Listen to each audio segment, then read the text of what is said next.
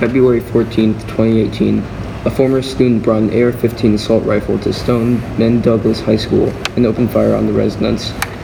He killed 14 students and three staff members, while injuring 17 more. The shooter had previously been expelled from the school.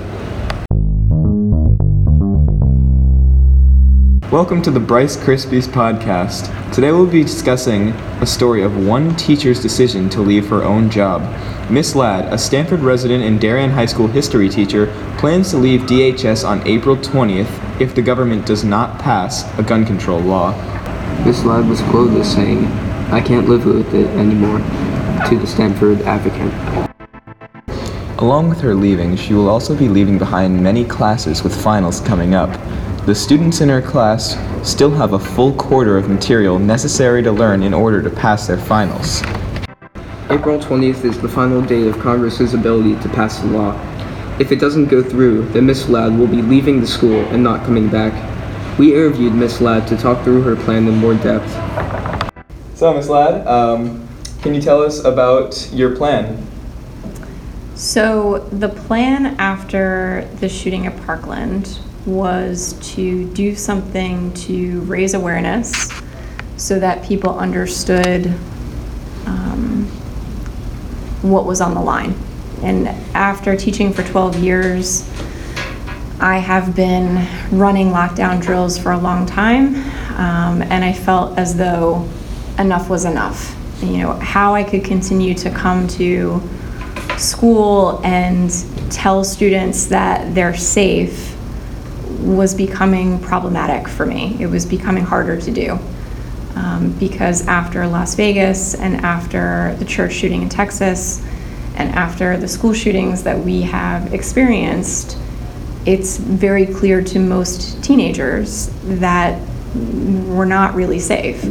Um, so my decision was meant to push Congress and hope, hopefully get other teachers to basically take a stand. Um, the thing that sort of pushed me over the edge of it was teachers carrying guns. So once that was floated as an option during February Oh, break, Mr. Trump. when people were talking about that, I felt as though that um, was moving in the wrong direction for sure. Um, but part of the problem with my decision is I would have to use publicity, right, and social media and news organizations in order to put that out there. And so what I found was that if I was going to ramp up the publicity, there were going to be consequences for that. Not just professional consequences, but maybe personal consequences. Um, and I think you probably, maybe if you've paid attention to the past couple weeks with the Parkland students, they are um, receiving death threats. They are getting a lot of responses from people that are not very nice. Um, and so it's sort of difficult to, that, to now navigate that situation. Mm-hmm. Um, so, do you believe that your walking out would have a positive impact or maybe another impact for more teachers to do this?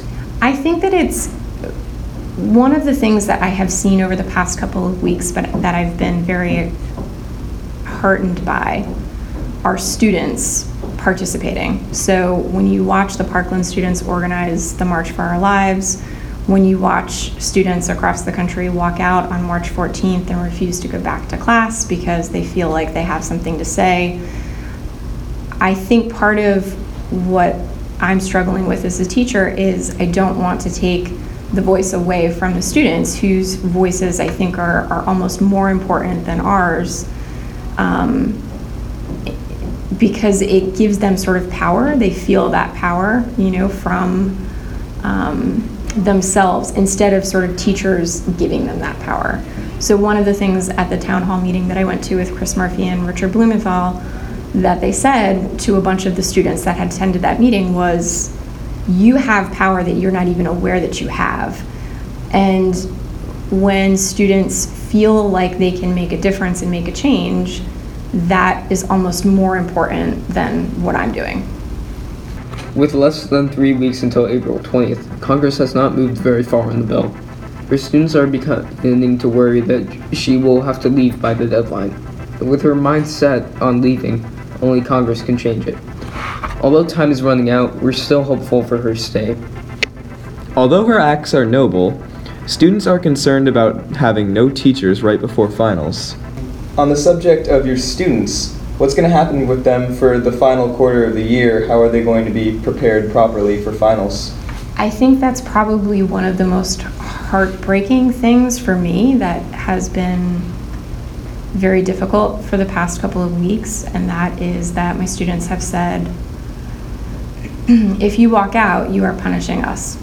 And it's not fair to us because we, in many cases, support what you're doing and support what you believe, but it's almost as though we're the ones that are going to get the short end of the stick if you walk out.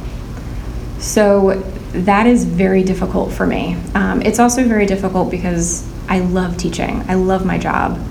And if I love my job, does it does it make the most sense for me to walk away from it and to walk away from students who I love teaching? Um, so I am grappling with that at the moment. Um, what would happen logistically is the school would have to find a long-term substitute for me. Well, thanks for your interview and uh, have a great day. Thank you. You're welcome. We interviewed one of Miss Ladd's students and got their response. All right, so um, do you think that Mrs. Ladd is making an important decision or it's going to have a large impact on America in any sense? I think it is an important decision. I think it starts with an impact on our community from an inside standpoint. I think everyone here, I know a lot of people have supported her from the beginning of her decision, even more so now. And uh, I think that her impact will only continue to grow and uh, hopefully uh, ends up making a difference. Um, how do you think this will affect your uh, finals with missing nearly a full quarter of information? Um, I, I, I'm sure we'll still have a good substitute, but there's nothing like having Mrs. Ladd teaching. So I'll definitely be disappointed that I won't get to have her for the last uh, month or two of the school year. But uh, I'm sure it'll all work out, and she's uh, doing it for the right reason. The students are very supportive of Miss Ladd's decision and are still very hopeful on doing well for the final with the proper substitute. As for Miss Ladd, time is running short until April 20th when Congress can pass a gun control law. Although time seems to be running out before Miss Ladd will leave us, we're still all very hopeful for her stay and support her in her leaving. Jennifer Ladd is an inspiration to teachers around the country to take action against gun violence in the United States. As from everyone at DHS, we'd love to thank her for her multiple years of service to educating students in the history field and wish her good luck with her decisions. Thank you for listening to the Bryce Krispies podcast. Next time, we'll be back with a story about snakes and why they're more afraid of you than you are of them. Good night, America.